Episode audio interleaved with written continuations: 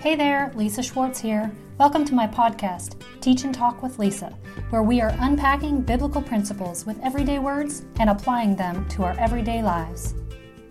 Now, today I'm coming to you with another prayer demonstration. Now, you'll notice that I continuously come back to these uh, prayer demonstrations, and the reason why I do that is because in between all of these teachings and testimonies of, of myself or people coming on to uh, the, the show, we want you to really know how do I get to that place? How do I move beyond just hearing and experiencing based on everybody else's testimony? Uh, how do I get to a place where I hear God the way some of these people hear God? Um, if you haven't listened to uh, my series with Gary Birkins, if you haven't heard my series with uh, Brian Holmes, my son, Turner Schwarz, uh, Kyler Peterson, a lot of people we've been on here and you've been listening to their testimonies, you've been listening to their teachings. Um, Zach Rippey was on here. Um, but I want you to live a life with God that is more than living vicariously based on the experience of other people. I want you to learn how do I read the scriptures? How do I really press into that? How do I allow the scriptures to really begin to shift who I am into what is true? So I'm not living in this state of, I wish I could be. Uh, I know I should be, uh, but rather it is a truth for me. And that's why I like to do these prayer demonstrations uh, and enforce your design. Now, if you have not gotten a copy of my book, Enforcing Prayer, it is filled with these kinds of demonstrations. Um, often I'll just do a verse, a declaration, and then a self reconciliation. Today, I'm actually going to read to you through a chapter of scripture. I'm going to pretend as if you are not here. I'm going to kind of demonstrate how I would open up my Bible, I would read through scripture, I would have a conversation with God about what I'm reading, um, and I might go in and out of prayer. Um, I don't really know what's going to happen, to be honest with you. Uh, I, I'm just going to actually demonstrate. And, and the reason why I do this is uh, I think is the best way for us to learn is by demonstration. Um, so we can sit in a classroom all day long and get information. Uh, but I don't know about you. If somebody's doing heart surgery on me, I want to know that this person has watched heart surgery. They've had somebody come alongside them while they did heart surgery. They've done more than just sat and listened to somebody talk about when they did heart surgery. They've done more than just read information, study their text on uh, on heart surgery. I want to know that they've actually been in a place where they've been able to observe for hours and hours and hours. When the disciples came to, to, Jesus, they said, Teacher, teach us to pray. And he said, When you pray, pray like this. And he began to demonstrate what it looks like to pray. He lived a life of demonstration. All throughout the scriptures, we see um, where he would give a teaching and then he would say, okay, time for a demonstration. And he would demonstrate what it looks like, what the gospel looks like. It looks like healing, it looks like deliverance, it looks like um, resurrection, it looks like blessings and prosperity and growth and fruit and multiplication and, and life. Um, and we see, we hear Jesus teaching this, but more so we teach, we, we see him teaching it by a demonstration. Okay, so um, I'm going to move into Psalm or um, Philippians 3. So if you have your Bible, I would encourage you to get your Bible out. Um, I would encourage you to um, feel free to push pause. Take some time to really hear the Holy Spirit for yourself. Um, so hear what, you know, you're going to be hearing a lot of my revelations, things that I feel like the Lord is speaking to me. God might give me a word for you who is watching. Um, but at the end of the day, this is really about you learning to hear from the Holy Spirit for yourself. Okay, I had uh, coffee with heavy cream, to, and so like I got a lot of stuff in my throat. I don't really care, but if you hear me clear my throat a lot, that is why. All right, so I'm in Philippians 3. Now, when I start reading the scripture, a lot of times um, I will just start by asking the Holy Spirit to give me revelation. And so, God, I thank you that you are with me, and I thank you that you are my teacher and you are my counselor. And I ask, Holy Spirit, that you would just fill me that you would open up my ears to hear, that you would open up my eyes to see, that you would open up my heart, that I would perceive and I would have a knowledge, that I would have a reception, God, of your truths. Even as I read your word, God, I pray that it would be more than just a story, but God, it would impute life into me. All right, I'm starting in verse 3. Finally, my brethren, rejoice in the Lord. For me to write the same things to you is not tedious but for you, it is safe. So, Father, I just thank you, Lord, that you have invited me to rejoice in you. God, I thank you that Paul is writing to um, his his brethren, which means he's writing to your children, God. So I'm receiving this entire text, God, as you're speaking directly to me as a child of God.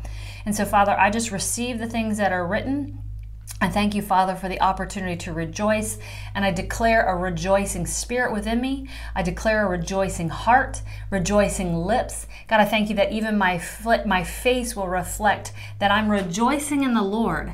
Uh, God, that my my countenance is lifted up. That when people look at me, they see me, they recognize there's a rejoicing going on in her life, and it's not from this world. Verse two. Beware of dogs, beware of evil workers, beware of the mutilation. I'm going to read verse 3 as well. For we are the circumcision who worship God in the Spirit, rejoice in Christ Jesus, and have no confidence in the flesh. Though I also, verse 4 says, though I also might have confidence in the flesh, if anyone else thinks he is has confidence in the flesh, I even more so. I'm going to pause there. God, I receive. So he's talking about here beware of the dogs, beware of people, evil workers, people that will mutilate the work of the Spirit, that will mutilate the work of Jesus on the cross, meaning they'll try and cut it short, kill it, cut it off from your life. He's saying, I'm not of, I am of the circumcision, meaning I've been brought into the kingdom of God. I am a child of God, and I worship you in spirit, meaning my flesh has nothing to do with it. So he's contrasting the works of the flesh, the salvation of the flesh, with the spirit, meaning we're not of the people who are interested. It doesn't matter if they try and mutilate my flesh, because I am not interested in flesh.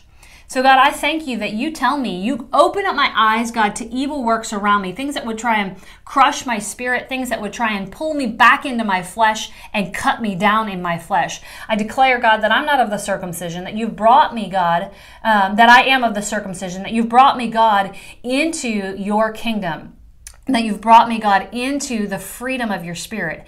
God, I thank you that I don't have confidence in my flesh. Come on. Somebody just declare that I don't have confidence in my flesh. Somebody out there has been confident in your own strength, in your own emotions, in your own thoughts. Come on, that's all of the flesh. But God says, I have no confidence in the flesh. My confidence is in Jesus Christ. I will worship God not from my flesh, not from my soul, but I will worship God from the Spirit and from the Spirit of the Lord alone. And Paul goes on and he says, if you think you have confidence in the flesh, listen to this. Man, I had all kinds of worldly accreditation. I had all kinds of um, affirmations and confirmations from the world. And he goes on to list them in verse 5. He said, I was circumcised on the eighth day. I was of the stock of Israel. I was of the tribe of Benjamin. The Hebrew of Hebrews. Concerning a law, I was a Pharisee. Concerning zeal, persecuting the church. Concerning the righteousness which is in the law, I was blameless. So he's basically saying, look, according to even religious traditions, I had all the credentials, but all of those things meant nothing. What does that mean to you and I today? It means the world will tell me I need to have the right education, I need to have the right kind of car, I need to have the right uh, uh, referrals, all of these things that the world will base your value on God is saying those things mean nothing. You have come into the kingdom of God, and the value and the worth that you have isn't because of your worldly accreditation. It is simply because of the blood of my Son, Jesus Christ, that is poured out upon you from the top of your head all the way down to the tips of your toes. Therefore, Consider those things nothing compared to what I did for you on the cross. Listen to how he goes on. But those things what things were a gain to me, those things I now have counted a loss in comparison to Christ. Yes, indeed, I count all things a loss for the excellence of the knowledge of Christ Jesus, my Lord, for whom I have suffered the loss of all things.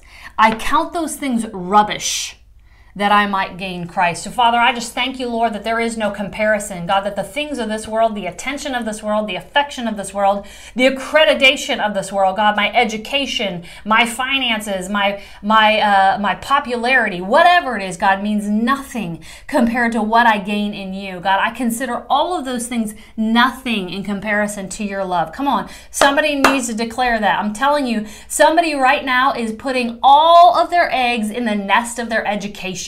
You're putting all of your worth in, in the, the value of your education. And while the world will find value in those things, God says those things are rubbish in my sight. That when I look at you, all I see is the blood of Jesus Christ. And I bring you in not because of your education, but because of the sacrifice of my son, the redemption, the redemptive work of the cross. I am bringing you in. And so, God, we just thank you, Lord, that we get to be set free from the pressures of the world. Come on now, we're making it relevant. I am set free from the pressures of the world. Come on, somebody needs to declare that.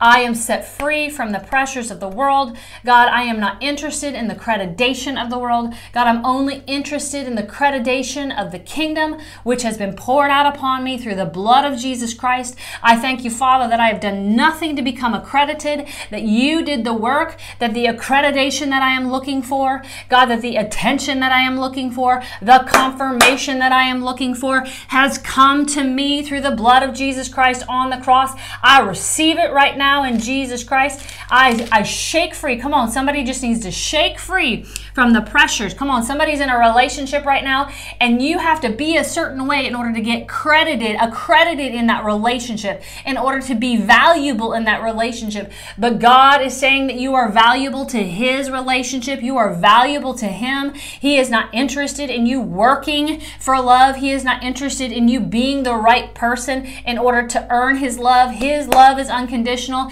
And I declare that you are accredited in the relationship with Jesus Christ because of the blood of his of, of Jesus who was shed on the cross. It goes on, it says, and I may be found in him, not having my own righteousness. Come on, this is what we're talking about. I'm not interested in working on my own righteousness. Come on, now this is where I would really just begin to plead and I would ask the Lord to show me places and spaces in my life where I'm working on my own accord, where I'm working for my own righteousness. Come on, there are some people out there, you're trying to build a business, you're trying to build a platform, and you're working too hard. God says He has a platform in mind for you. God says He is your platform. Thank you, Lord, that you you cause us to come into the righteousness of the kingdom. God, that we don't have to work our way there. It goes on, it says, which is from any law, and that which is through faith in Jesus Christ, the righteousness which is from God by by faith. So, God, we receive the accreditation by faith. Come on, this is just faith.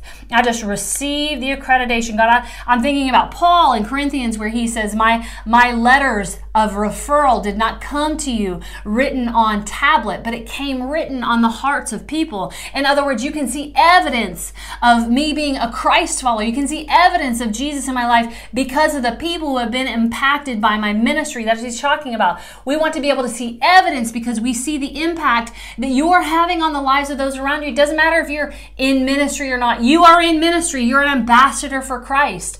And so, Father, we thank you that there is a righteousness that comes that we don't have to work for, that we don't have to get have to get sweaty for, that we don't have to wear ourselves out for, get weary of that I may know him and the power of his resurrection. Come on, now this is where I'm going to stop and be like, I don't know if I understand the fullness of the power of the resurrection. God, I pray, Holy Spirit, just for an enlightenment, for a revelation. Uh, just, God, open up my eyes to see, God, the power of the resurrection. Come on, the resurrection is all about new life, it's about resurrecting dead places. Come on now, if I understand the power of the resurrection, if you understand the power of the resurrection, that means I can speak to to dead places in my life and recognize if God says, speak to that dream, speak to that relationship, speak to that finance, speak to that whatever it is, and tell it to come back to speak to your body, speak to your mind, speak to your depression, and say, I am declaring that my mind, my heart is being resurrected because I'm slipping myself into under the power of the resurrection that was poured out upon me on the cross. And the fellowship of his sufferings being conformed to his death if by any means I may attain to attain to the resurrection of the dead. He's just basically saying, I am I am willing to step into and partake, God, in the sufferings I know there are things in my life that must die. Come on, there are things in our life that must die. Some of you have relationships that must die in order for you to step into the fullness of the power of the resurrection that God wants to bring into your life. Come on, sometimes we got to let go of things in order to start new things. You got to end a chapter to start a new chapter. You got to close a door to find a new door. You can't open a door that's already open. It's already open. If God's giving you a door to open, you got to shut some of the doors that are already open in your life God, we just thank you that I can't hold on to two things in my hand. God, I got to let go of one so that I can receive the next. Come on. We, we, we recognize, God, the beauty, God, in suffering, of saying no, of hardships, and saying, I will not go down that path. Come on. We often dismiss the fact that those, those decisions can be difficult, they can be challenging that pursuing Christ can cost you things. But God, we just we just thank you and we declare, God, that what is what it costs us is nothing compared to what we will gain. That's what Paul is saying in this passage. All the things that I have lost are nothing. I consider all the things that were a gain to me, I consider them, some versions say dung, means poop. I consider those poop compared to the beauty of Jesus Christ. All right, I'm going to go on to verse 12, and we're talking about the pressing on now. Remember, this is Paul talking, and he says, Not that I have already attained all this.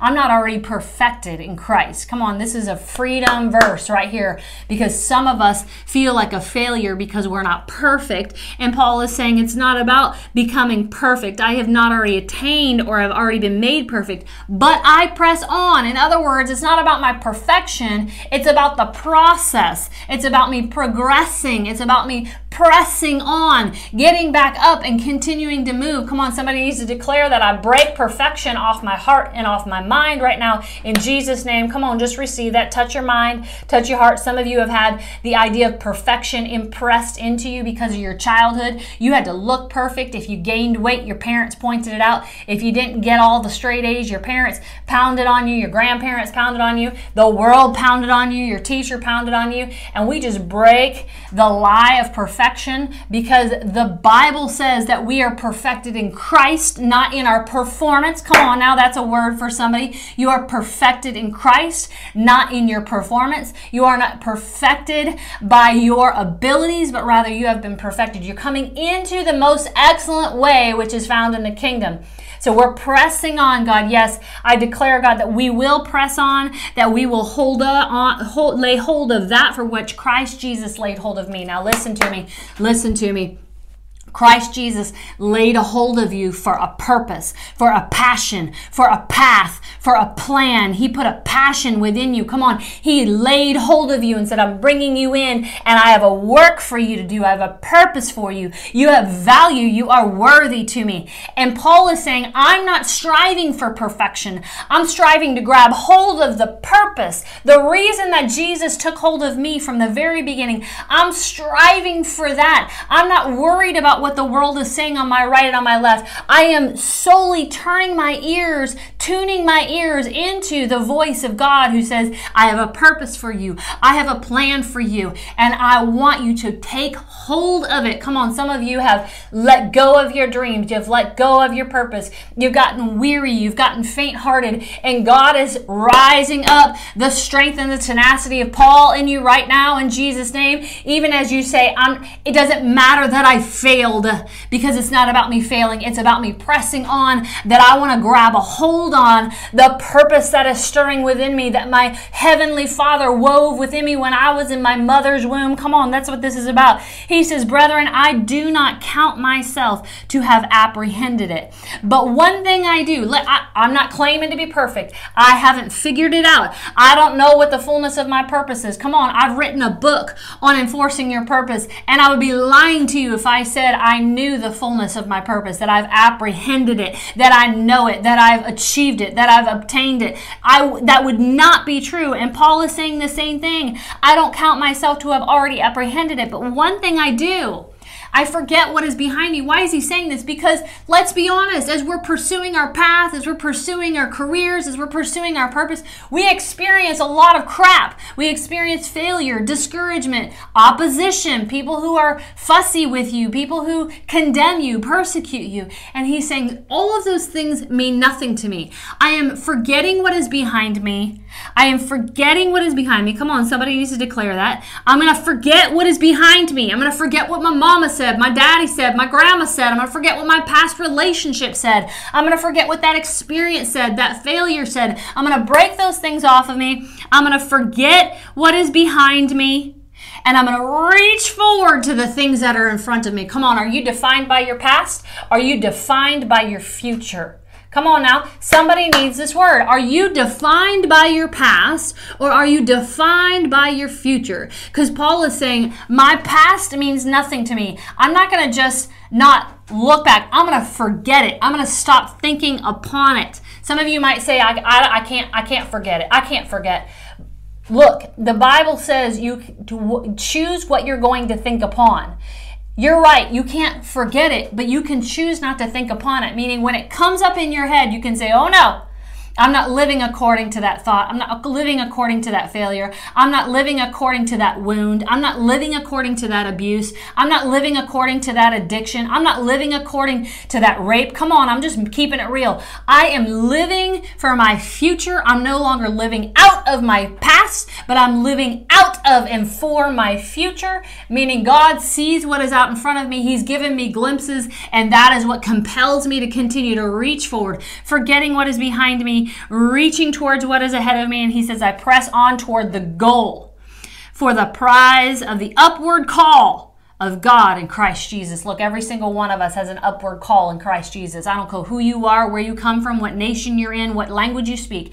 You have an upward call that is woven in your heart. God says that eternity is woven in the heart of every man. It doesn't matter what your nationality is. It doesn't matter what your past is. It doesn't matter what your stronghold is. God has an upward call for you, and I'm calling forth a stirring of the upward call in your heart, in your mind right now, that it's become beginning to rise up and you're beginning to feel the unction to live your life leaning forward, pressing on for what God called you into. The whole reason He called you into the kingdom because you have a path, you have a purpose, you have value, and you are worthy to the kingdom. Hallelujah. I press on towards the goal for the prize of the upward call in Christ Jesus. Therefore, let us, as many as are mature, have this mind. Listen, he's calling us into, listen, if you understand this, if you understand who you are, if you understand the maturity that was ble- given to you on the cross, come on, somebody needs to just, somebody out there is like, man, I just feel like I'm just not as spiritually mature as people around you. And I just release you into the maturity of the kingdom. God says you have the mind of Christ. Listen, the same Holy Spirit that is in me is the same Holy Spirit that is in you. He is not a respecter of people. He poured it out the full measure of faith faith through the presence of the Holy Spirit, the blood of his son Jesus Christ. The minute you came into his kingdom, he poured out, deposited his love within you. It goes on, it says, Therefore, as many of us are mature, have this mind. All right, I'm going to receive it. I'm going to receive God. I want to have this mind. I want to have this mindset. And if anything you think other, if any of you think otherwise, God will reveal even this to you. All right, listen to me. He's saying, we've just gone through all of these things, and God is saying, have this mindset. Have the mindset that you're not going to give up. Have the mindset that you're not going to shrink back. Have the mindset that you're not going to live according to your past. You're not going to be discouraged. You're not going to press on for perfection by performance. You're just pressing on. You have this call within you that is getting you up out of bed and is alluring you into your days, alluring you into your disciplines. Come on. It is causing you to be like Him because I have this mindset, because I believe this, is what he's saying, I will press on. He says, if anything, if you think otherwise, if there's any place, if there's any mind, he's saying, God will reveal this to you.